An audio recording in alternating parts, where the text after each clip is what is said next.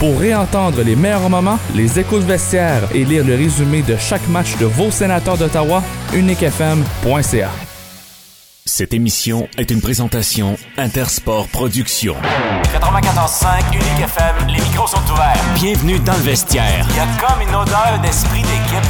Sénateurs de retour en action après un week-end où ils ont euh, terminé, mis fin à une séquence d'insuccès. Un match convaincant, pas nécessairement, mais au moins une de suite. Voici notre promesse. Ce qui se passe dans le vestiaire reste dans le vestiaire. 94.5, voici Nicolas Saint-Pierre. Émission écourtée du vestiaire où on parlera entre autres à notre ami Renaud Lavoie du euh, de la réunion des commissaires, des gouverneurs, pardon, Ligue nationale de. Il a même parlé avec le propriétaire, M. Andlauer. On va jaser également avec euh, notre ami Martin Saint-Jean et sur les lignes de côté, Marc Schreiber. Il y a eu un match du lundi soir qui s'est terminé d'une façon explosive. Les Bengals, toujours dans la course aux séries. On fait le bilan de tout ça, mesdames, messieurs. Bienvenue dans notre vestiaire.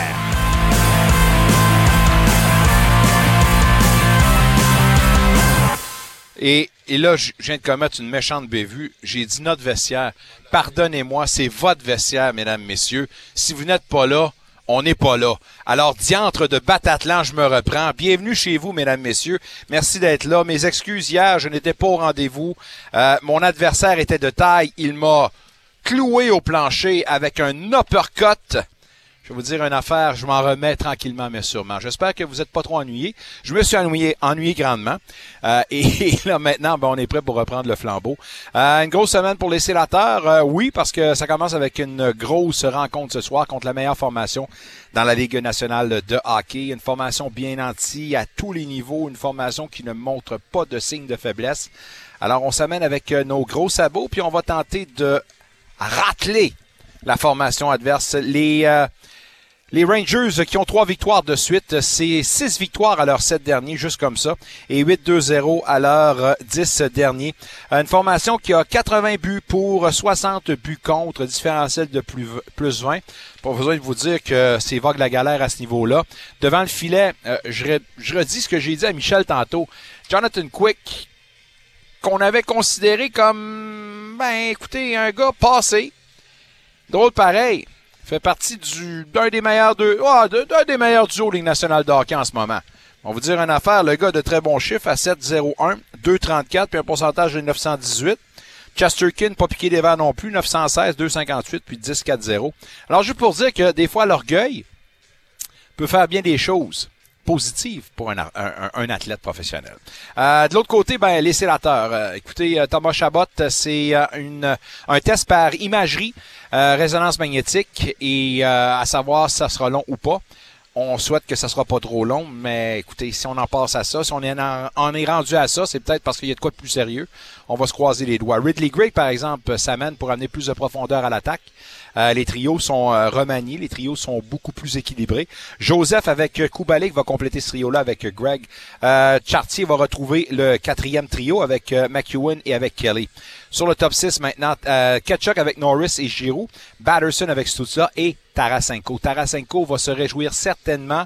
le bonhomme qui, pardonnez-moi, a eu de bonnes de bonnes chances de marquer à un moment donné, a créé ses chances. Mais malheureusement, ça traîne de la patte un tout petit peu à ce niveau-là. Puis d'avoir un, un centre comme Chartier, rien pour enlever à Chartier, mais je pense probablement pas que dans, dans, dans ses prémonitions, il avait pensé un jour jouer avec le 49 des euh, sénateurs. Bref, retrouve le top 6. J'espère que lui va retrouver le sourire. Puis s'il lui retrouve le sourire, ben ça va aider certainement l'équipe à générer un petit peu plus d'offensive. Sanderson avec euh, Bernard Docker en l'absence de Chabot. J'aime bien ce duo-là. Ben, parce qu'on a tout fait. Alors, pourquoi pas essayer celui-là? Mais ce que j'aime là-dedans, c'est qu'on on donne la chance à Jake Sanderson, qui n'a pas deux ans dans la Ligue nationale de hockey, d'être celui qui va guider les reins d'un jeune comme Jacob Bernard Docker. Les deux ont pratiquement le même âge. En fait, Jacob Bernard Docker est plus jeune, et plus vieux, pardon, que Sanderson. C'est vous donner une idée comment ce gars-là est bon. Sanderson, pas besoin de vous le vendre. Ceux qui l'ont vu savent exactement ce dont je parle. Chicken avec Harmonic et Brandstrom avec Zoob. Le match débute à 19h05 avec Forsberg devant le filet. Pourquoi y aller dans le sens contraire? Le gars vient de donner ta première, ton premier jeu blanc euh, de la saison. Si je reviens au match de contre Seattle, OK, la victoire, c'est ça qui est le plus important. Mais à savoir si cette équipe-là a joué à son maximum, pas certain. À savoir si cette équipe-là a joué de façon convaincante, pas certain non plus. J'espère que cette équipe-là va retrouver ses repères, retrouver son identité. Dois-je vous rappeler que cette équipe-là était reconnue comme étant une équipe qui était supposée sortir le papier sablé, intimidante surtout à domicile, une équipe qui ne lâcherait pas première sur la rondelle, une équipe qui ferait passer un mauvais quart d'heure aux formations adverses à domicile? On a une fiche en ce moment de 7-0. 7-7-0 à la maison. Au niveau des mises en échec, mesdames, messieurs, l'équipe est 29e avec 329 de distribuer. Au niveau de l'offensive, l'équipe en ce moment est 13e. On va dire c'est pas si pire. Mais à 3,32, OK. Mais t'es aussi pire à la défensive avec 3,32 de moyenne par rencontre. Ça égale les deux. T'es 20e à ce chapitre-là. À part de ça, les mises en échec, je l'ai dit. Les tirs bloqués, 314. On est 28e à ce chapitre-là. 406 pour les Rangers. Une équipe qui était supposée de se sacrifier pour la cause. On m'a dit l'année passée que le temps de possession, c'est ce qui expliquait le fait qu'on n'arrêtait pas trop trop de, on ne bloquait pas trop trop de lancer parce qu'on avait la rondelle plus souvent qu'autrement. L'équipe au temps de possession est 23e en ce moment à 48,1% Alors, arrêtons de nous faire croire des choses, arrêtons de nous faire voir les choses avec des petites lunettes roses et regardons la réalité en face. Si on espère tous, non, je m'excuse de ça, mais si la plupart des fans espèrent peut-être un changement devant les, euh, derrière le banc, M. Endler qui a parlé aujourd'hui, d'ailleurs à notre ami Renaud Lavoie à qui on va parler, euh, en ce moment, on prône la patience. Alors, ça va se passer de l'interne, puis la solution se passe à même ces joueurs-là à eux d'avoir la réponse. On entend un extrait du point de presse de DJ Smith. Après ça, on parle avec Renaud Lavoie. On va jaser avec notre ami Luc Cheney. Il y a une transaction euh, pour les Olympiques hier. On va en jaser. Tout ça pour vous jusqu'à 18h30. Par la suite, l'avant-match. Et à 19h05, ce sera la rencontre sénateur contre les Rangers. Sans plus tarder, voici DJ. Coach, you're able to offer an update on Thomas. Yeah, uh, unavailable for tonight. Um, had some discomfort yesterday. Uh, so we we sent him for an MRI. We're waiting results, um, but is unavailable to us tonight. Well, I think uh, we'll know more as the day goes on. Ridley Gregg, good to go. Ridley will be in. Yep. What does he do immediately for your center depth? Well, he's he can penalty kill. Um, he can play against you know good or top players. Um, he can also contribute offensively. I mean, he he he helps in all areas, um, and he and also he can you know whoever he's played with and him and Joe have played together. They've whoever's played with them has played well as well, and I, I think he's a hard player um, that doesn't give you an inch and uh, really competitive. So I mean, but we got to be careful. I mean, he's coming back after a long time off. He's a young guy, um, but uh, Ridley's going to be a real good player. You mentioned yesterday that he has something that you have been lacking, something that you've been missing? Is is it that grit? Yeah, it's that just competitive edge where, you know, he's right on that fine line, but he, you know, he goes inside and he, you know, he's willing to block shots. He's willing to do things that not every player, you know, wants to do. And uh, you know, you know when you're playing against him. He finishes checks. He, you know, if the puck's loose, he's going there hard. Um, you know, he, he's the kind of player a lot of coaches want to have. What you like about what you, what you like about that duo? Uh, so Joseph and Really Great playing together. What makes them click? I think they just make the game simple. They don't, um, you know, turn a ton of pucks over. Um, when you have it, they're constantly hounding you. Um, you know, they, they can make good on their opportunities, but they, they play very detailed um, and create everything off of, you know, a counterpunching kind of system. Um, but obviously, they play well together the Rangers have a very solid, experienced line of center. Who's going to be matched up against Vanajad and Trocheck tonight? Well, uh, obviously it'll be you know face-off positioning right now with with Casti out. We don't have a ton of right draw guys, so if the draw is on the left in our zone, Giroux will be out there a lot um, with the Norris line. Um, you know, we'll look to, for them to go head to head. But you know, if it's the offensive zone, it could be you know any one of the groups. Um, but again, I think it's a lot of it comes down to you know where the face-off is. Um, you know, and and who's going good against who. Um, but I think Josh embraced that the other night uh, a lot playing against Berniers, and I look, you know, that that line's a big, heavy line that I think can play against anybody.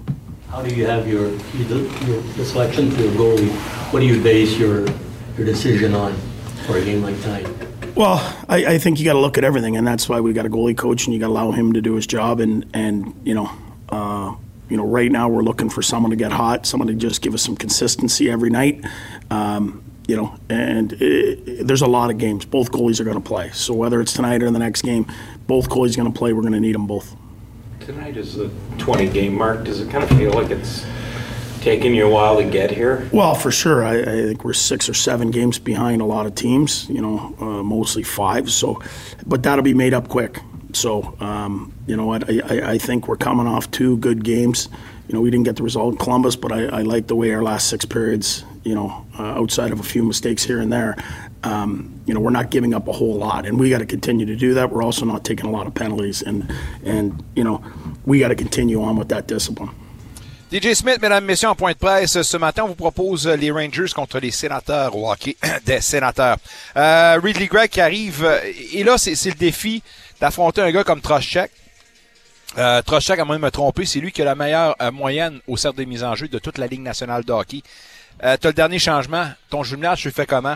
Euh, Giroud, en territoire défensif, ça va être lui probablement plus souvent qu'à son tour. Dans le territoire euh, offensif, ça pourrait être n'importe qui. Ça va dépendre qui réagit comment. Mais le fait d'avoir le dernier changement contre la meilleure équipe de leur Ligue nationale de en ce moment, c'est sûr que c'est un avantage. J'espère qu'on va en profiter puis qu'on va l'utiliser comme du monde.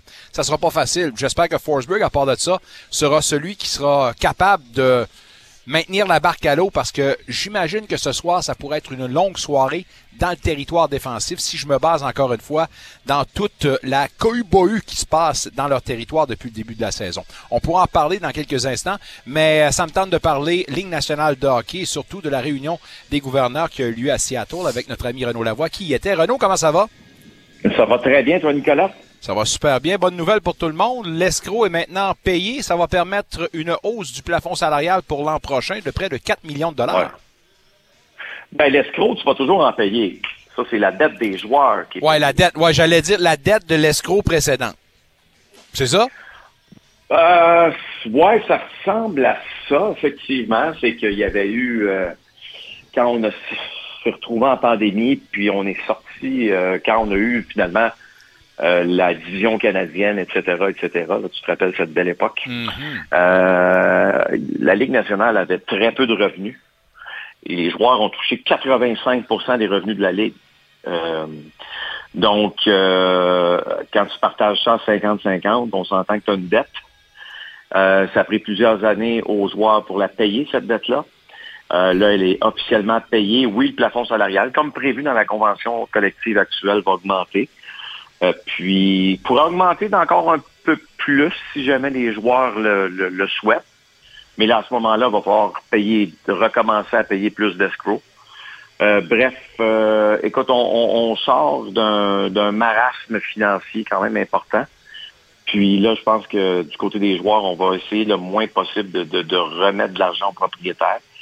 Euh, écoute, c'est complexe comme mathématiques, tout ça, mais en bout de ligne, oui, ça fait du bien d'entendre que finalement, le plafond salarial va augmenter de façon significative.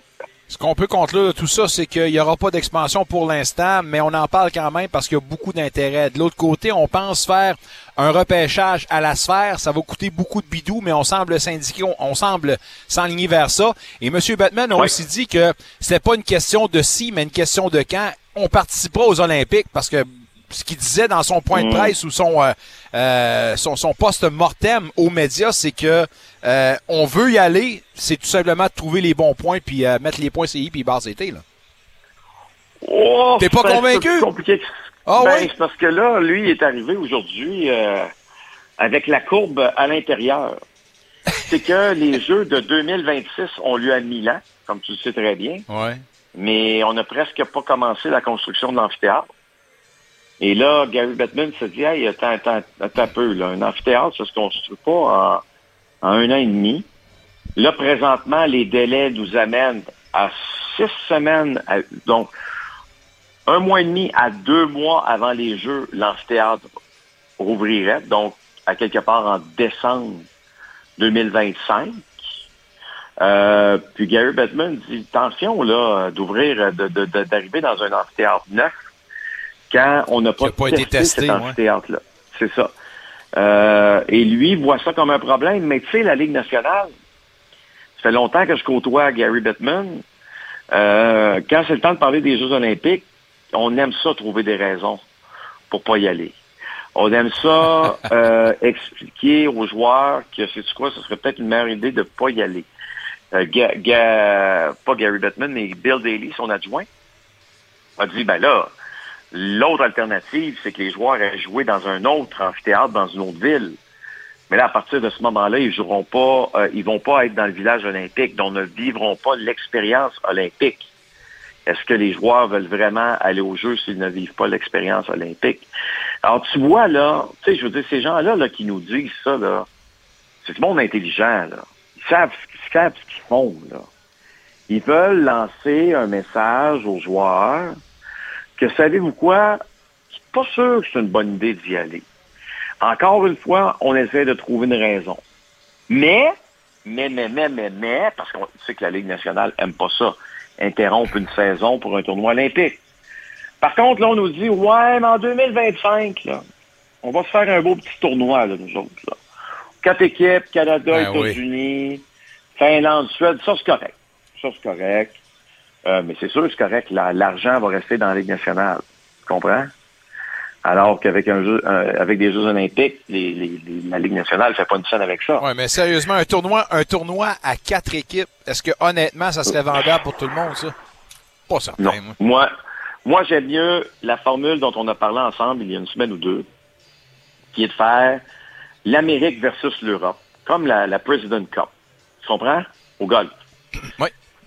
Tu arrives avec les meilleurs joueurs nord-américains, peu importe euh, s'ils sont canadiens ou originaires des États-Unis, contre les meilleurs joueurs européens, à l'exception évidemment des Russes. Puis, même à ça, je dirais que même si, ben, c'est parce que des équipes, il y a des joueurs qui ne voudraient pas jouer avec des Russes en Europe. Je, je comprends ça. Donc, tu es obligé de prendre une équipe Europe euh, hors Russie, si tu veux. Et, euh, mais où, où tu as quand même d'excellents joueurs finlandais, suédois, allemands, suisses.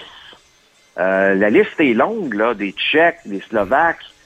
Euh, moi, je pense que ce serait pas mal plus fun de faire un, un 2 de 3. Euh, ça dure euh, 3-4 jours. Euh, puis, euh, tu t'amuses avec ça. Ça serait bien plus fun qu'une formule, ah, OK, là, on va. Tu sais, une formule où, d'une manière ou d'une autre, s'il y a un tournoi entre le Canada, les États-Unis, la Suède, la Finlande, je peux te dire tout de suite ce que veut la Ligue nationale de hockey. On veut une finale Canada-États-Unis.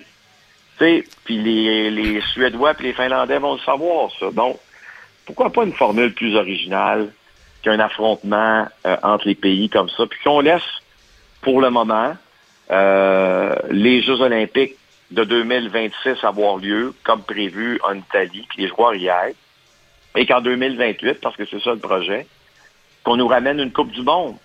Mais est-ce qu'en 2028, on va avoir une Coupe du Monde avec une formation russe? Est-ce que le conflit en Ukraine va être terminé? Écoute, c'est dans cinq ans, jamais je croirais, mais dans le bas monde dans lequel on vit, mon cher Nicolas, tout est encore possible. C'est tellement bien dit. Tu as eu la chance de parler avec euh, monsieur le propriétaire Endlauer? Hey, en passant, Oh, tu peux-tu oui. dire la prochaine fois que tu y jases, il y a une cohorte, il y en a pas beaucoup, mais il y en a une couple de francophones qui voudraient y parler. On attend encore notre réponse à l'invitation, notre demande, mais coudons. Mais euh, pendant que tu as parlé, on a parlé de, de un, de relocalisation. Il a reçu un sursis de la Oui. part euh, de la commission de la capitale nationale euh, au septembre prochain. Oui. Euh, fallait s'attendre à ça. On pouvait pas précipiter un peu les échéanciers. Puis le gars veut faire les choses comme du monde aussi. Là. Non, mais je trouve ça extrêmement intéressant. Puis oui, euh, Michael Enlauer, c'est un quand même quelqu'un de très brillant. Euh, et euh, lui il a mis sur place un comité de gens qui se spécialisent justement là-dedans, euh, dans euh, trouver les meilleurs endroits, si tu veux, pour construire des gros buildings. Ben là, quand on parle d'un amphithéâtre de hockey, euh, tu vois qu'il y, a- qu'il y a quelque, qu'il y a quelque chose là avec ce, ce comité. C'est deux personnes qui travaillent avec lui. Euh, donc, on a été voir les plaines de Breton. On a regardé, si tu veux, le plan original qui avait été proposé à M. Euh, euh, Melnick. Et euh, on, on trouve que le l'espace qui était réservé pour l'amphithéâtre n'est pas assez gros. Donc, on, c'est ça. On aimerait donc la CCM et que la Ville d'Ottawa permettent qu'il y ait plus d'acres de terrain qui soient accordés. Ensuite, bien, comme tu le sais, il y a d'autres endroits euh, dans la capitale fédérale où on pourrait installer euh, cet amphithéâtre. Alors, on étudie tout ça, on regarde tout ça. On sait que la ville d'Ottawa est très intéressée, même chose pour la CCN. Et, et on veut euh, surtout, puis Michael Enlauer, écoute, j'ai eu plusieurs discussions avec lui hier, au moins trois, dans différents moments de la journée. Euh, et, et sa priorité est vraiment de ramener euh, les amateurs de, de, de hockey de l'Outaouais un peu plus du côté des sénateurs et de les éloigner un peu des Canadiens. Mais, mais tu sais, moi... Ça va commencer à parler en français avec son marché. ben oui, étant originaire de Hall, les suggestions que je lui donnais sont les suivantes. C'est d'abord et avant tout, euh, c'est sûr qu'il faut que tu rapproches l'amphithéâtre de, de, de l'Outaouais, là, francophone. là. Tu sais. Mais ça, comme je disais, moi j'étais détenteur de billets de saison quand les sénateurs jouaient euh, au centre euh, municipal, euh, euh, au Civic Center, là, là où les 67 d'Ottawa jouent, mais il y avait beaucoup de francophones là parce que c'est pas vraiment compliqué de se rendre à, la- à, à cet aréna-là, tu comprends? tu avais une, une rivière à traverser, puis tu n'avais Ouais. pas 45 écoute, minutes. euh, à Bank Street, là, tu peux prendre 45 minutes dans le trafic. Là, moi, Ouais, mais une game, une game ouais, des, mais- euh, du rouge et noir, là, c'est, pacté aussi. Oui, oui. Mais ça, le rouge et noir, c'est pas 10 000 personnes. Ouais. Comme il y avait au centre. C'est quand même plus de monde. Euh, au moins le double. Donc, là où je m'en vais avec ça, c'est, un, rapprocher l'amphithéâtre. Deux, c'est c'est vraiment, Nicolas, de s'intéresser, d'être présent dans le marché de Gatineau. Donc, de, puis moi, ma suggestion, Mais, mais tu dis le marché de Gatineau, là, c'est pas seulement Gatineau, la francophonie, là. Il y a 400 000, un bassin de 400 000 francophones des deux côtés de la rivière inclus, là. Puis il y en a une gang Oui, aussi là- ici, là. Oui, mais les gens à Gatineau sont-ils pro plus sénateurs ou plus pro-canadiens? C'est enraciné. C'est ça. Mais ma suggestion, c'est la suivante. Ça commence par où? Moi, il y a un terme que j'aime énormément en anglais, c'est le grassroots. Ça commence par les jeunes. Intéresse, je te dis pas, je te dis pas de ne pas t'intéresser aux, papas puis aux mamans qui, ont euh, 25, 30 ans et plus, mais eux ont grandi en aimant les Canadiens. OK? Intéresse-toi donc aux jeunes dans les écoles. Intéresse-toi donc au marché euh, des deux côtés de la rivière en passant. Euh, des, euh, sois présent avec les jeunes hockeyeurs. Ça va être tes futurs Envoie- payeurs de billets de saison, ça. Payeurs et payeuses de Ben billets de saison. oui, ben oui, amène-leur Thomas Chabot, euh, amène-leur euh, euh, Mathieu Joseph, euh, Claude Giroux. Sois présent dans les écoles un peu au mois d'août, au mois de septembre. Puis même si tu nous Euh, sors que Chuck, il peut dire bonjour, salut, toaster en français, Ben c'est oui. correct pareil, là. Ben C'est correct. oui, sois présent, va-t'en, va faire un tour dans les arénas, fais quelque chose de le fun. Puis les kids, hey, moi je me rappelle, oui, les sénateurs nous ont donné des chandails, ils nous ont donné des t-shirts, ils nous ont donné des gourdes d'eau. Mais tu Sois sais- présent. Sais-tu, Renaud, c'est quoi qui me qui me chi- chicote un peu dans tout ça, c'est qu'après 30 ans d'existence dans ton marché, t'as pas encore été capable de trouver l'énigme francophone. Ben, hey, il y a ben quelqu'un quelque part qui a pas fait sa job. Puis si Ben c'est ouais, ça, il y a du monde qui sont ici, ça fait longtemps, là. C'est le temps de déguerpir, là. Nicolas. Ben ouais, mais là, S'il vous plaît, s'il vous plaît, s'il vous plaît. T'as un propriétaire. Les tabarouettes, j'étais sur le bord de grivois. T'as eu un propriétaire qui se contrefoutait de tout ce qui était français. OK? C'est ça la vérité. Il, il, il sent, ça commence par C, ça finit par E. trouve, trouve les mots, tu penses, qui vont dans le milieu. OK? Il n'en avait rien à foutre. En fait, il n'y avait pas rien à foutre de grand monde. Mais tout ce qui était dans la langue de Molière, là, c'était le doigt du milieu. OK? Et, et, et, et, et à, un moment donné, là, si tu prends les francophones pour des caves, là, ben, ça se peut que les francophones, tu regardes, tu reviens de bord, puis tu dis, oh ouais, hein, tu veux rien savoir de nous autres, ben, ça donne bien. Parce que nous autres, nous autres, on veut rien savoir de toi. Et là, c'est des générations, c'est une génération complète, là.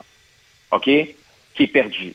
Parce que les kids qui avaient euh, 10 ans, il y a 10 ans, ben, il y en ont 20, 22 aujourd'hui. Puis, je veux dire, ça fait au moins 10 ans minimum que les sénateurs ne s'intéressent pas au marché francophone, mais tu as perdu une génération.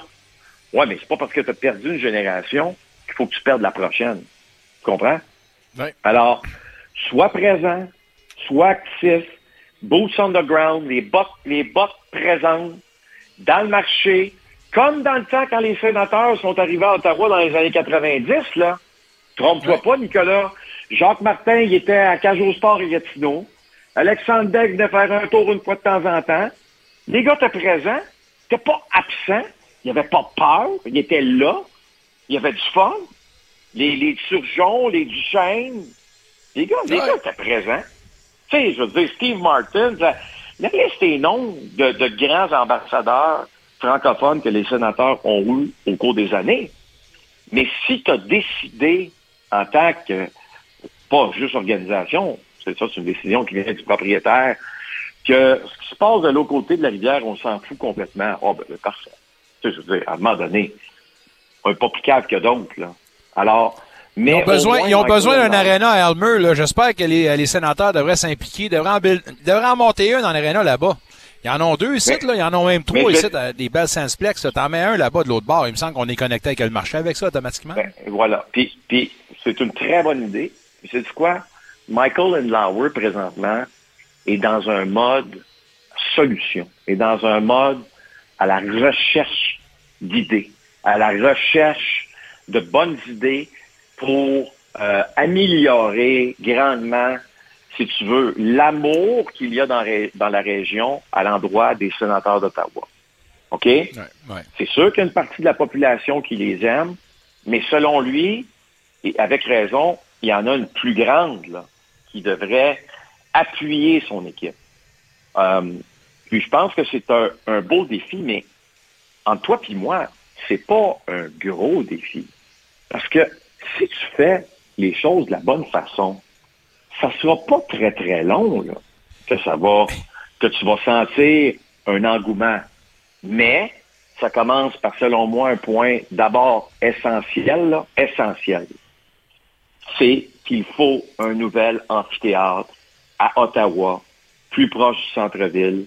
Et, et- et ma réponse à, à Michael là-dessus, dans une des nombreuses conversations que j'ai eues, c'est Ottawa en a besoin. Pas parce que Ottawa est une ville en déclin, absolument pas, mais selon moi, ça va créer un boom incroyable pour cette région-là. Ça va ramener un côté glamour à la ville. Euh, ça va vraiment mettre les projecteurs sur la ville d'Ottawa. Et on en a besoin. Ottawa, là, c'est pas Winnipeg, c'est pas Edmonton. C'est une grande ville. C'est la capitale du pays qui mérite d'être traitée comme une capitale. OK? Rien contre Edmonton, puis rien contre Winnipeg. Mais pas parce qu'il y a un nouveau building à Edmonton que c'est plus sexy. Comprends? Winnipeg, c'est Winnipeg. Mais Ottawa, avec un amphithéâtre moderne qui va revitaliser d'une certaine façon le centre-ville ou encore ce qui est autour du centre-ville, va, complètement, complètement relancer, d'après moi, euh, cette ville-là euh, de façon très positive. Je le répète, pas parce que Ottawa, c'est Winnipeg ou Edmonton, absolument pas. C'est une ville qui est de loin supérieure en qualité.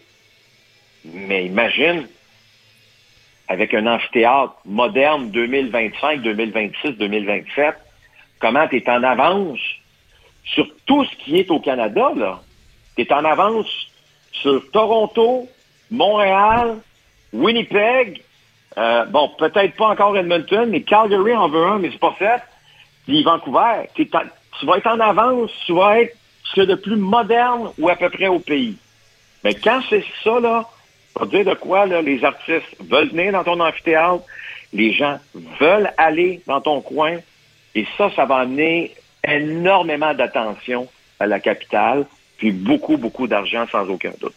Renaud, euh, question de t'envoyer euh, vaquer à des occupations d'une façon très positive. Un auditeur vient de m'écrire et dit vraiment content de pouvoir avoir Renaud Lavoie deux fois la semaine à vos euh, à votre émission.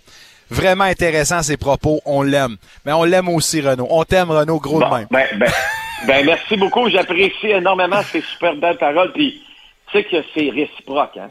C'est pas juste. Right Moi, j'adore te parler, j'adore vous parler. C'est, ma ville, c'est, ma région. Je suis passionné encore, même si je n'y habite plus, par euh, l'Outaouais.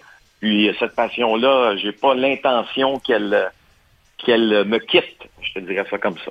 Garde la flamme bien allumée. On s'en reparle jeudi mon ami. Pas une bonne. Salut à jeudi, Nicolas. Renaud Lavoie, mesdames, messieurs, qui euh, nous a proposé, euh, ben, qui nous a offert des propos hyper intéressants. Avant de passer à la pause, euh, notre ami euh, Luc Chény qui sera avec nous à l'analyse de la rencontre ce soir, les sénateurs contre les Rangers. Je voulais pas parler nécessairement du match parce qu'on va en parler dans Oui. l'avant-match. Euh, une transaction, par exemple, Pierre, qui a amené un joueur de 20 ans avec les Olympiques. Transaction importante, Nick, parce qu'on on vient un peu solidifier le poste de joueur de 20 ans. On avait Ryan Del Monte qui était là. Moi, je pense que c'était plus un, euh, un diachylon qu'on avait mis là pour amener parce qu'on manquait de joueurs d'expérience. On manquait. Mais là, on va chercher Alexandre, Alexander Goddio, qui lui a eu de l'expérience avec l'Océanique de Rimouski. Maintenant, il était avec euh, les Foreurs de Val-d'Or. Gros bonhomme, joueur de centre, capable de gagner mise en jeu, capable de jouer dans un système également euh, un système qui est serré. Alors, bonne transaction. Est-ce qu'on on, on peut penser à la coupe? Pas nécessairement. Ouais, mais, là, là. mais moi, je pense qu'on est meilleur aujourd'hui qu'on l'était hier. Ah ouais, hein? Oui. OK, on s'est amélioré, mais au nom de quoi? On, on va-tu faire un bout cette année en série, non? Bon, on va faire les séries. Un. Parce qu'oublie pas, le Nick, ça a commencé à bouger dans la Ligue junior majeure du Québec. Les remparts de Québec qui... euh, la différence entre les Olympiques et Les remparts. les autres équipes, Ouais. c'est que eux vont bouger.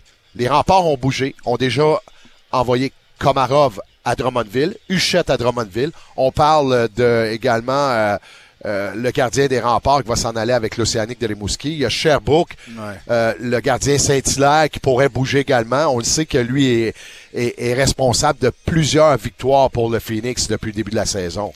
Luno, euh, invité au camp d'équipe euh, Canada Junior, on, on le reverra plus aux Olympiques, lui, là. Pas avec Gatineau. On va le revoir, euh, on est supposé de le revoir dans la Ligue junior majeure du Québec, par contre. Penses-tu? C'est ce que les Ducks d'Anaheim ont dit au directeur général euh, des euh, Olympiques de Gatineau, Serge Beausoleil, qu'il euh, pense le ramener après le championnat du monde dans la Ligue junior majeure du Québec. Transaction assurée, ça va être le joueur convoité pour une équipe qui veut gagner. C'est J'espère qu'on ratera pas les Denis qu'on va avoir, par non, exemple. non, non, Faut c'est pas ça. manquer Faut pas- celle-là. on n'a pas le choix. Et il faut pas oublier également là. On a euh, manqué le bateau avec Véro, là. Oui, oui, oui. Même Warren, je te dirais, même à un certain Ouais. moment donné. Je pense plus Warren que Véro. Ouais, hein. c'est comme euh, ben, ben, ben, moi dans tout ça c'est parce que j'ai moi mon ce que je pensais c'est qu'on on devait garder les quatre pour commencer Tout la fait. saison et les échanger Ben, aux fêtes mais mais on ça- a décidé d'un autre chose puis c'est correct on a pris la décision mais Sam, Sa- avec. Sam Savoie qui euh, il va recommencer à patiner euh, je crois que c'est la semaine prochaine ou dans deux semaines Quelle belle nouvelle. Bonne nouvelle aussi On se reparle vers 18h35 Oui. pour l'avant-match. Salut mon Luc. Euh, petit clin d'œil au soccer féminin. On en parlera demain avec euh, le match qui sera terminé. Christine Saint-Clair, dernier match en carrière ce soir à Vancouver devant plus de 45 000 spectateurs contre l'Australie. Ils ont remporté d'ailleurs un match 5-0 euh, dans le match, euh, l'avant-dernier match de Saint-Clair. La plus grande joueuse, point à la ligne. Euh, et une grande ambassadrice pour son sport, non seulement au Canada, mais au niveau planétaire. Euh, petit clin d'œil à elle. Bonne chance ce soir. Bonne retraite. On en parle demain. Pour l'instant, on s'en va une pause. Euh, un audio. Euh, Est-ce qu'on passe audio? Mais on n'aura pas le temps pour l'audio de Monique. On va en reparler tantôt à Monique. Euh, on va aller à une pause avant, puis au retour, on parlera de football sur les lignes de côté. Marc Schreiber. Par la suite, Martin Saint-Jean viendra compléter cette émission pour parler évidemment de sa version des faits dans cette 13e semaine d'activité qui s'est terminée en NFL avec tout un match du lundi soir. C'est le fun d'être là. J'espère que vous avez du plaisir avec nous jusqu'à 18h30 ou sinon toute la soirée pour l'hockey des sénateurs 94.5 Unique FM dans le vestiaire.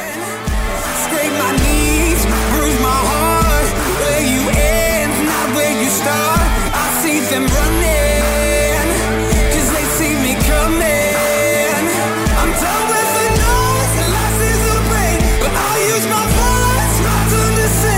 Les 9 et 10 décembre, le Chœur classique de l'Outaouais vous invite à découvrir l'univers musical de Paris au début du 20e siècle. Au programme, des motets de Poulenc et Duruflé, ainsi que des œuvres rarement entendues des compositrices Mel Bonis et de Lily et Nadia Boulanger. Les œuvres choisies vous plongeront assurément dans l'ambiance et l'esprit du temps des fêtes. Pour plus d'informations, chœurclassiqueoutaouais.ca. La bataille de l'Ontario continue à Ottawa. Vos sénateurs d'Ottawa s'apprêtent à recevoir les Maple Leafs de Toronto le 7 décembre. Visitez le billets. Vous êtes une femme aux prises avec la violence? Vous êtes francophone vivant en Ontario? Vous avez des questions d'ordre juridique? Vous ne savez pas quoi faire? Le Centre juridique pour femmes de l'Ontario, CJFO, offre des services d'information et de conseils juridiques sommaires gratuits et à distance. En plus du droit de la famille, le CJFO offre désormais des services juridiques en droit de l'immigration, en droit du logement et en droit criminel. Pour plus d'informations, veuillez consulter le www.cjfo.ca ou appeler le 613 608 31 66.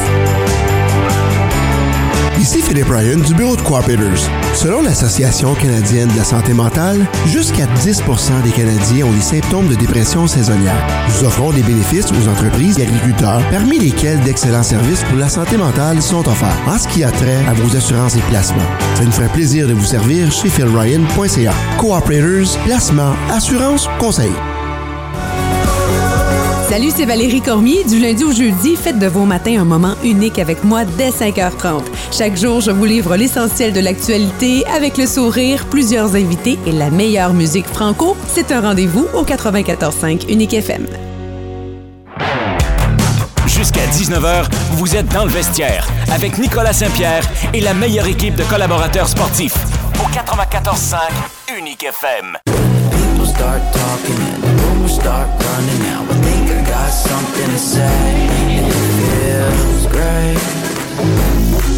Salut, ici Claude Giroux des Sénateurs. Vous êtes dans le vestiaire avec Nicolas Saint-Pierre. Petit Claude qui sera avec sa gang ce soir au hockey des sénateurs. Un petit clin d'œil aux Canadiens. Un auditeur m'écrit la nouvelle règle au Centre Bell pour Youpi, c'est totalement ridicule. 195 Wow. Euh, Ridicule, je vais vous dire, c'est même aberrant. C'est même un petit peu dégueulasse. Ça se peut-tu, ça? De quel droit peut-on demander 195 pièces à une famille qui a ramassé toutes ces... Il y en a là-dedans là, qui ont ramassé, là, ramassé là, à scène pour aller se payer un match au Canadien de Montréal, puis ça va avoir le kid qui va vouloir voir Youpi pour deux secondes pour une photo, 195 pièces, ça n'a pas de maudit bon sens, on en reparlera tantôt. Avant, on va se calmer, je m'en vais ces lignes de côté parler football un petit peu mieux. Avec notre ami Marc Schreiber qui est de retour de ce côté-ci de l'Atlantique. Comment vas-tu, Marc? Ça va bien, toi? Écoute, moi, j'aimerais bien aimer une photo avec Nicolas Saint-Pierre, par contre. ça va te coûter 300 pièces. Match du lundi soir, parlons-en, parce que je pense sérieusement qu'on a eu droit à un très bon match dans cette victoire des Bengals, qui, en l'emportant, ben, demeure dans la course aux séries. Là. Ouais. Puis en plus, euh, il demeure dans la course aux séries parce qu'il y a tellement d'équipes présentement qui ont des fiches de 6 victoires, 6 défaites. C'est incroyable. Il y a, il y a- il y a, je dirais qu'il y a à peu près 8 ou 9 équipes qui ont encore des chances d'aller se classer parmi le meilleur deuxième. Mais le match, il était le fun parce qu'il était serré. Une équipe Ouais. marquait, suite la série d'après, c'est l'autre équipe qui marquait. Mais le type de match, j'ai trouvé intéressant, moi, parce que, selon ma perspective, c'était plein d'erreurs. Il y avait des ballons, au fond, qui étaient lancés un petit peu trop à droite, un petit peu à gauche, ou trop à gauche, puis le receveur réussissait quand même à aller chercher le ballon pour sauver son corps arrière. Ou encore, des fois, le ballon était lancé, passait à travers les mains d'un demi défensif, puis se rendait pareil au receveur de passe de l'autre côté. Écoute, il s'est passé des choses qui faisaient que ça prenait un peu de chance, dans certains cas, pour faire poursuivre les séries, mais ça donné tout un spectacle.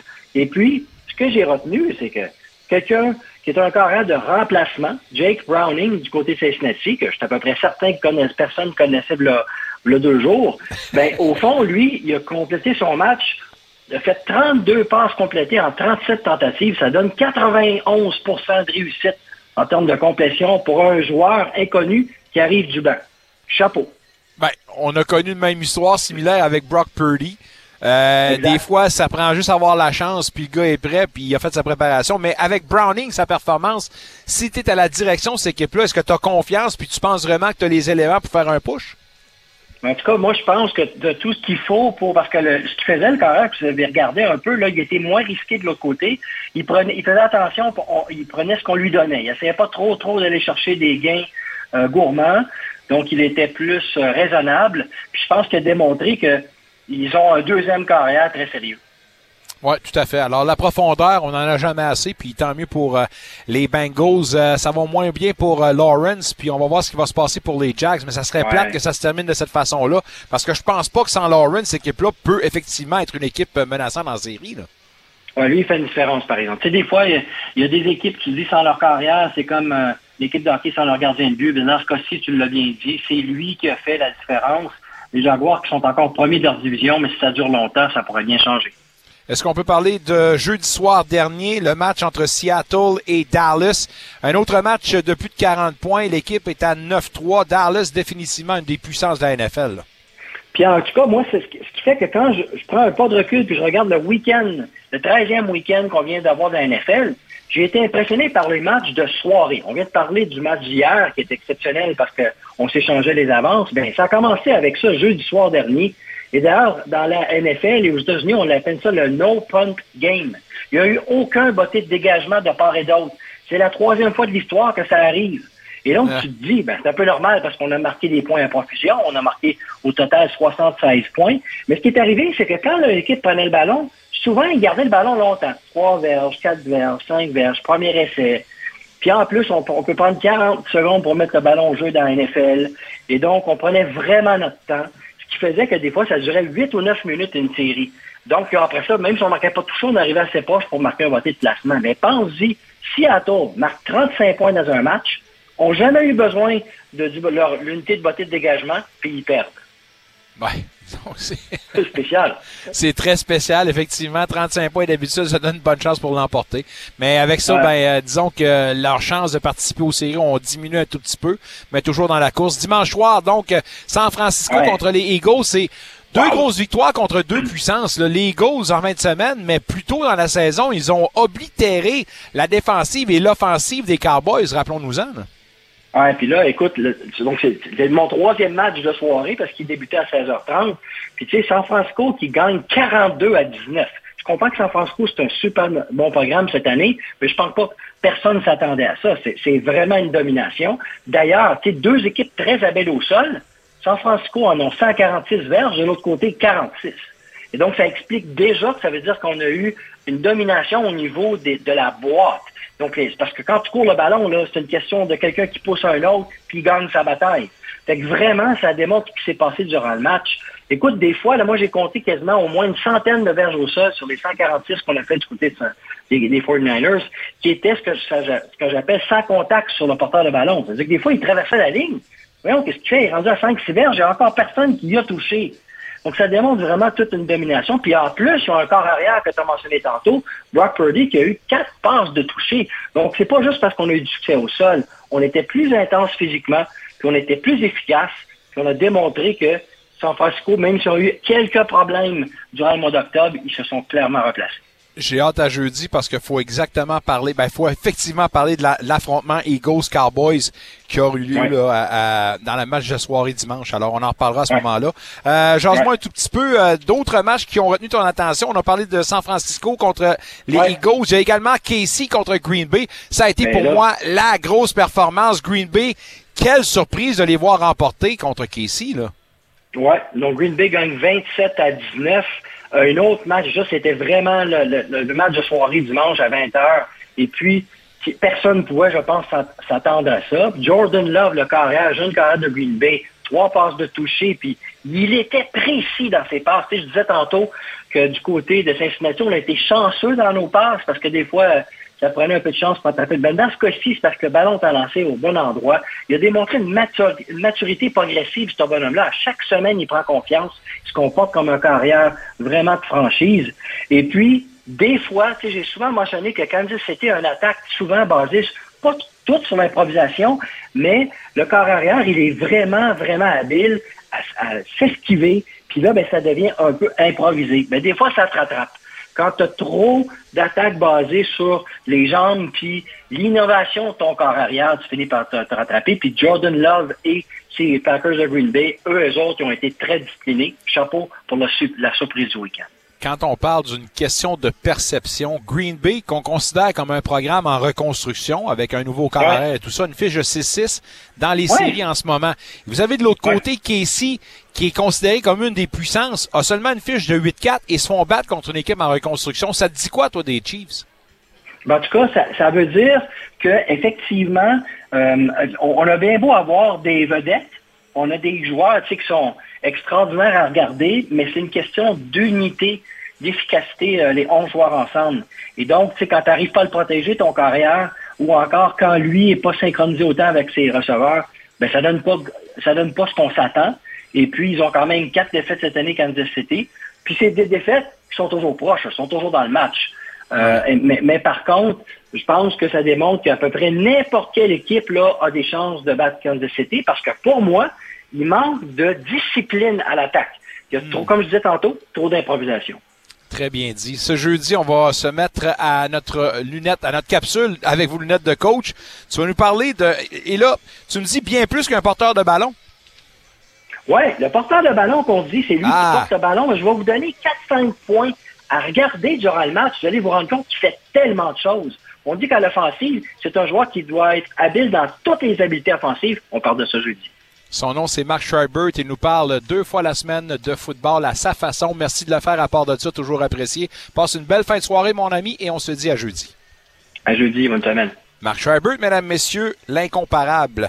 Euh, on m'écrit où était l'arbitrage en fin de match entre Green Bay et Casey? Il regardait ailleurs. La défensive des Cowboys était très permissive car c'était seulement Seattle, donc qui pourra gagner la semaine prochaine entre les Eagles et Dallas. Si vous êtes un gageur, ça sera un très beau problème à régler cette affaire-là, mais j'ai hâte de voir ce qui va se passer 20h20 la semaine prochaine dans le match du dimanche soir.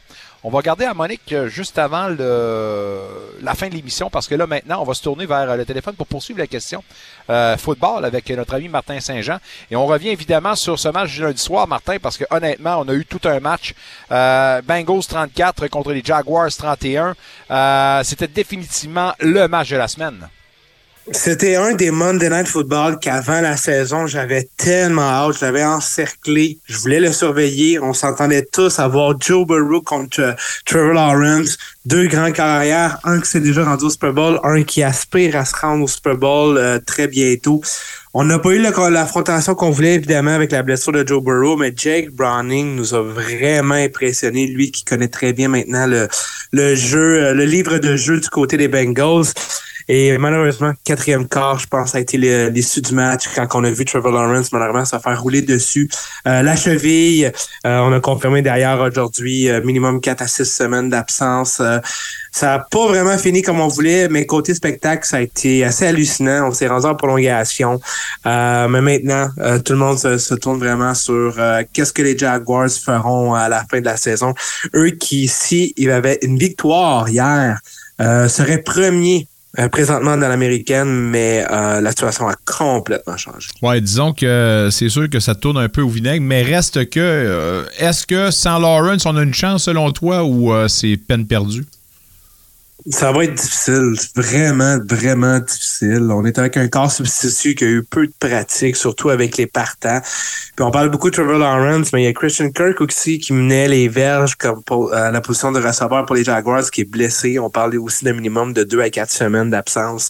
On a un, au- un autre joueur de ligne offensive. Bref, euh, les tuiles nous tombent dessus euh, sur la tête euh, du côté des Jaguars. Ça va être très, très difficile. Puis on est vraiment dans une édition très compétitive qu'on s'attendait tous pas avant la saison. Les Jaguars maintenant avec une fiche de 8-4 sont vraiment suivis de près des Colts des Texans avec euh, les deux une fiche respective de 7-5. Euh, ça va être très très difficile pour la fin de la saison. Les Bengals, euh, maintenant, ben, avec cette victoire-là, on, ben, on fait rejaillir l'espoir. Je te pose la question. On a démontré qu'ils sont capables de gagner avec Browning. Est-ce qu'on peut parler d'une équipe potentielle de série? Oui et non. Oui, parce qu'on a les éléments très intéressants. Browning a démontré beaucoup de belles choses. Euh, Monday Night Football, c'est pas facile. Euh, je dis non parce que tellement d'équipes compétitives. On a actuellement quatre équipes à 7-5, quatre équipes à 6-6. Donc, ça va être très, très difficile. Il y a des équipes qui vont s'affronter là-dedans, euh, dont les Bengals contre les Colts la semaine prochaine. Donc, euh, mathématiquement, c'est possible, mais quand même, ça va être difficile. On, va continuer à jouer, on va penser qu'on est capable de faire les séries, certes, mais on va avoir besoin d'aide des autres équipes. Je vais terminer avec euh, les Jags, mais quelque chose d'intéressant, c'est que Nathan Rourke, le Canadien, avait signé avec cette formation-là pour devenir le troisième dans la lignée. Je ne sais pas si à un moment donné, on pourrait peut-être lui faire de l'œil pour devenir un partant, mais ça serait intéressant de voir ça. Je ne sais pas si les chances du Canadien sont là, mais avec l'absence de Trevor Lawrence, euh, Trevor Lawrence prolongé, on pourrait voir un Canadien comme partant à un moment donné. Tu y crois? Les chances sont là. Les chances sont là. Ben, je crois pas beaucoup à CJ Bethard qui est là présentement. Euh, puis évidemment, Nathan a connu vraiment des bons moments du côté de la CFL. Donc, euh, on sait jamais. On sait jamais. Euh, c'est sûr que la, mèche va être très courte côté de Bethard avec les Jaguars qui peuvent absolument gagner. D'après, on va lui laisser deux départs, mais si ça ne va pas très bien, euh, pourquoi pas? Après avoir perdu 3 de suite, les 49ers en gagnent 4 de suite et ont détruit deux puissances. Cowboys fall- euh, 42-10, puis les Philly en fin de semaine dernière 42-19. Euh, on vient de faire une méchante pétarade du côté des 49ers. Les Niners qui parlaient fort, très fort durant la saison morte euh, contre les Eagles, alors qu'ils disaient tous euh, on n'avait pas de corps arrière, c'était Brock Purdy qui s'est blessé. Évidemment, c'était facile de l'autre côté à Philadelphie de nous battre, mais on est meilleur qu'eux, puis on, on le croit sincèrement. Puis il y a eu beaucoup, beaucoup, beaucoup de parler entre plusieurs joueurs, une grosse rivalité qui commence à se créer entre ces deux équipes-là. Mais les Niners ont vraiment passé de paroles aux actes. Ils ont complètement dominé une équipe qui est en feu, qui domine la NFC et la NFL, celle des Eagles. Euh, on les a menottés. Celui qui parlait le plus fort, Debo Samuel, c'est ce qui m'a impressionné, a vraiment euh, livré la marchandise avec trois touchés au total. Euh, grosse, grosse victoire. Puis les Niners, effectivement, sont partis. Ils ont eu leur séquence de défaites. C'était en octobre. Les bonnes équipes ils veulent bien se préparer en série. Novembre, décembre, leur appartient. T'as pas le choix de penser aux 49ers comme prétendants au titre maintenant. là. Si on avait encore des Absolument. Absolument. Moi, c'était mon équipe qui se rendait au Super Bowl. J'avais prédit un Super Bowl Chiefs-Niners. Euh, du côté des Chiefs, ça va être plus difficile, mais les Niners, avec cette victoire-là, là, hmm, difficile de pas les mettre favoris dans la nationale. Ouais, je sais pas ce qu'on peut dire des euh, Chiefs, mais m'a dire une affaire dans la catégorie des grosses victoires, euh, celle des Packers 27-19 sur Casey. Ça en une bonne celle-là. là. Très bon match, très bon match. Puis euh, je vais pointer du doigt tous ceux qui chialaient contre Jordan Love quand il y a eu sa petite séquence de défaites, trois défaites de suite. Guilty, Il faut être guilty. patient. il faut être patient. Regardez juste les statistiques de la saison écrites à Rodgers et à Jordan Love. Présentement, avec le match qu'il vient de connaître contre. Kansas City, Love a des meilleures statistiques. Donc, euh, c'est payant d'être patient. Puis on a quand même la deuxième offensive la plus jeune. Donc, c'est sûr qu'on va falloir apprendre à avoir des défaites difficiles. Mais cette victoire-là, elle est immense. On regarde le calendrier des Packers. Les séries, ben moi, je vous le dis, ils vont les faire. On affronte des équipes euh, vraiment en bas de 500. La seule équipe de mémoire à 500 pile en plus, ce sont les Vikings qui restent sur le calendrier des Packers. Donc, c'est assez prenable de rentrer dans les séries. Euh, mais je suis vraiment content qu'on fait confiance à Jordan Love maintenant sur les longues passes. Un gros jeu qu'il y a eu à Romeo Dobbs, que je me souviens sur un third down. Euh, vraiment, vraiment intéressant. Puis la défensive qui a très bien joué. Euh, là, évidemment, les gens ont parlé des arbitres. Oui, c'était mauvais, je suis d'accord. Au moins, ce qu'on peut se dire, c'est que c'était mauvais des deux côtés. Donc, il n'y a pas eu un parti pris ou autre, on peut oublier ça. Mais euh, belle victoire des Packers, ça leur enlève absolument rien. Go Packers, go 6-6 maintenant, la dernière équipe repêchée. Quand même incroyable dans cette division-là, en, en fait, dans cette conférence-là, quand on voit les Cowboys, qui sont une puissance de la Ligue, cinquième seulement avec 9-3. Derrière, la quatrième position détenue par les Falcons à 6-6. C'est incroyable, ça. Ouais, ça, c'est le fameux débat. C'est le fameux débat. Est-ce qu'on va continuer vraiment à favoriser le gagnant de la division pour absolument qu'il y ait un match en série à domicile? Ça fait pas de sens. C'est un gros débat qui se passe, puis je suis d'accord, moi, ça fait pas de sens. Ça devrait être les meilleurs contre les meilleurs, tout simplement.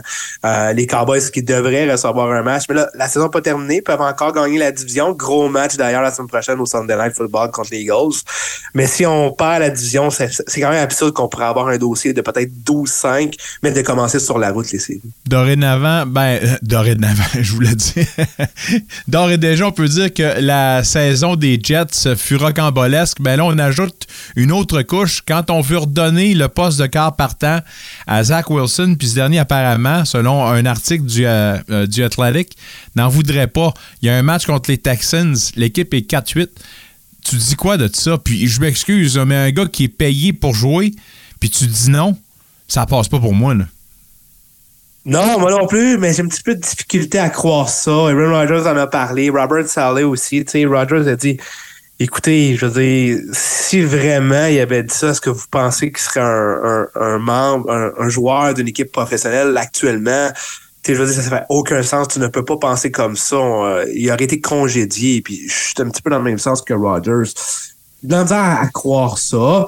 De l'autre côté, Peut-être que Zach Wilson y croit puis il pense en lui comme quoi que, écoutez, moi, c'est sûr c'est terminé avec les Jets. Ça va être une autre équipe l'année prochaine. Il va y avoir une transaction. Il n'y aura pas grand-chose en retour, mais on va lui donner une, seconde chance ailleurs dans la NFL. Donc lui, peut-être qu'il se dit pourquoi est-ce que je me donnerais pour une organisation qui ne croit plus en moi? Euh, je veux pas me risquer de blessure, justement. Je veux être prêt pour 2024. Ah, c'est quand même louche tout ça, c'est flou, mais on reste quand même une, une équipe euh, ben, pathétique, on doit se le dire. Euh, la défaite contre Pathétique, Atlanta en fin de semaine, inacceptable. On accorde seulement 13 points. Imagine, tu es un joueur des Jets en défensive, puis tu te dis, tabarouette, on fait tout pour arrêter les offensives, puis on joue bien une belle unité défensive, puis on n'est pas capable d'aller chercher les victoires. Ça doit diviser une chambre, disons. Mais, mais qu'est-ce qu'on qu'est-ce qu'on doit penser de ce club-là qui. Ben, en tout cas, d'après ce qu'on peut croire, là, on était un joueur prêt de prétendre au titre parce que cette équipe-là a été bâtie autour d'Aaron Rodgers.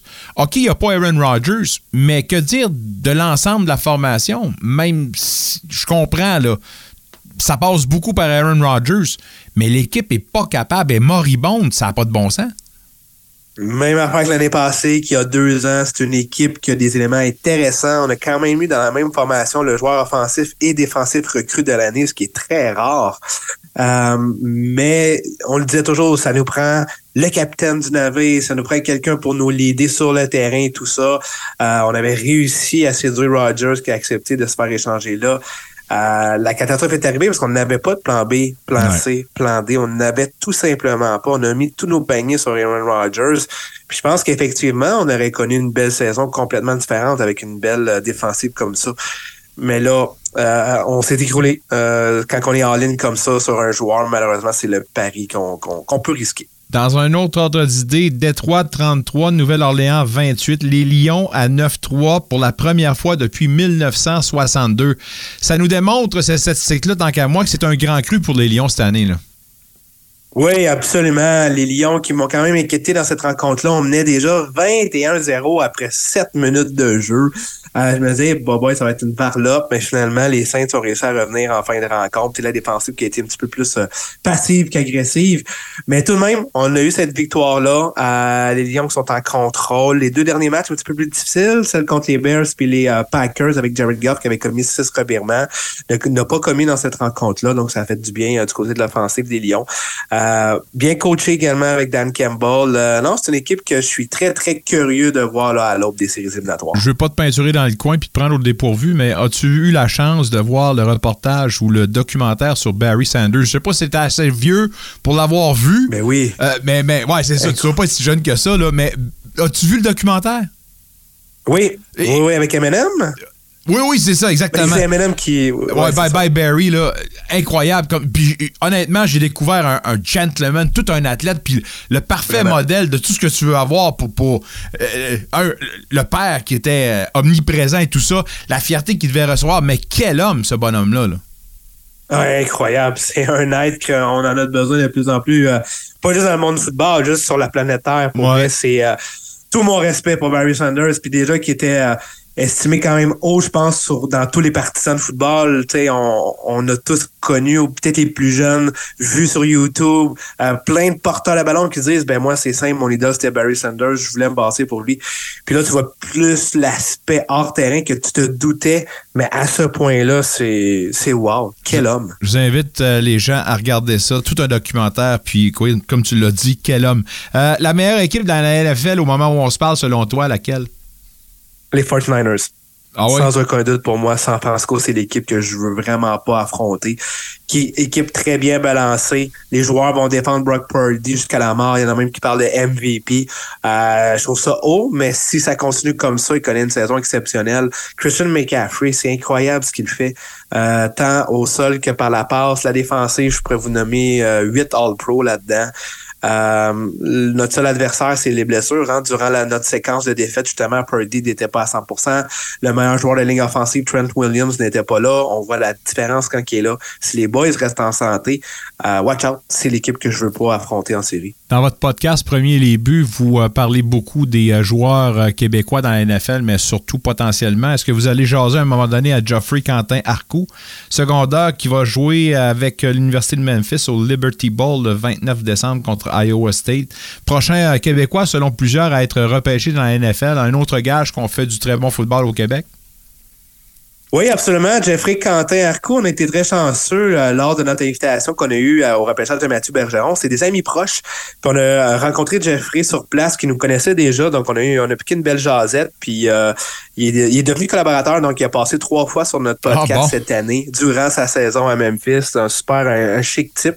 Puis il nous a déjà lancé l'invitation là que s'il fait un, un draft party de son côté, du côté de Lévis à Québec, il va nous inviter également pour couvrir ça. Donc ouais, très chic type. On l'a vu à deux reprises à l'extérieur. Euh, très, très heureux, lui, qui a eu une enfance euh, quand même euh, pas quotidienne, mais que ça vraiment là, wow, vraiment un bon garçon. On lui souhaite vraiment toute notre chance. Puis effectivement, j'ai hâte de le voir dans les prochains processus pour le repêchage. Mais oui, il y a des chances de se faire repêcher. On surveille ça, c'est sûr et certain. En terminant, match du jeudi soir, Patriots contre Steelers. Intéressant ou pas? Sur ça, je vous souhaite une très belle semaine à tous. Euh, et allons jouer dehors avec les enfants dans la neige. Rock and roll. Merci beaucoup, Martin. On se laisse là-dessus. On se reparle la semaine prochaine. Yes, bonne semaine. Eh bien, c'est ce qui complète l'émission. J'espère que tout ça vous a plu. C'est une émission courtée, mais toujours le fun à entendre. Si ça vous tente de le faire euh, d'une façon quotidienne, ben, vous le faites de 17h30 à 19h du lundi au jeudi. Vous n'avez pas le temps de nous écouter en direct, vous pouvez le faire en différé sur Spotify ou Apple Music. Merci d'être de la place. Merci d'être du party. Si vous nous laissez pour le vestiaire, on vous dit bonne fin de soirée. Ben sinon, euh, on peut passer une belle soirée ensemble. Les sénateurs affrontent la meilleure équipe de la Ligue nationale de hockey en ce moment. Luc Chénier est bien prêt. Michael Lafleur également. Je suis prêt. Les deux équipes sont sur la glace. Lequel des deux meilleurs? On ne le sait pas. Forsberg, par exemple, qui a donné un premier jeu blanc cette saison, se rend devant la cage. Son vis-à-vis Chesterkin. Un gros défi pour la troupe à DJ Smith et en espérant qu'on ait une prestation beaucoup plus convaincante que celle de samedi contre Seattle. Merci à Martin Saint-Jean, Marc Charbert, Renaud Lavoie. On reparle à tout ce beau monde ce jeudi. Sinon, demain, 17h30 dans le vestiaire.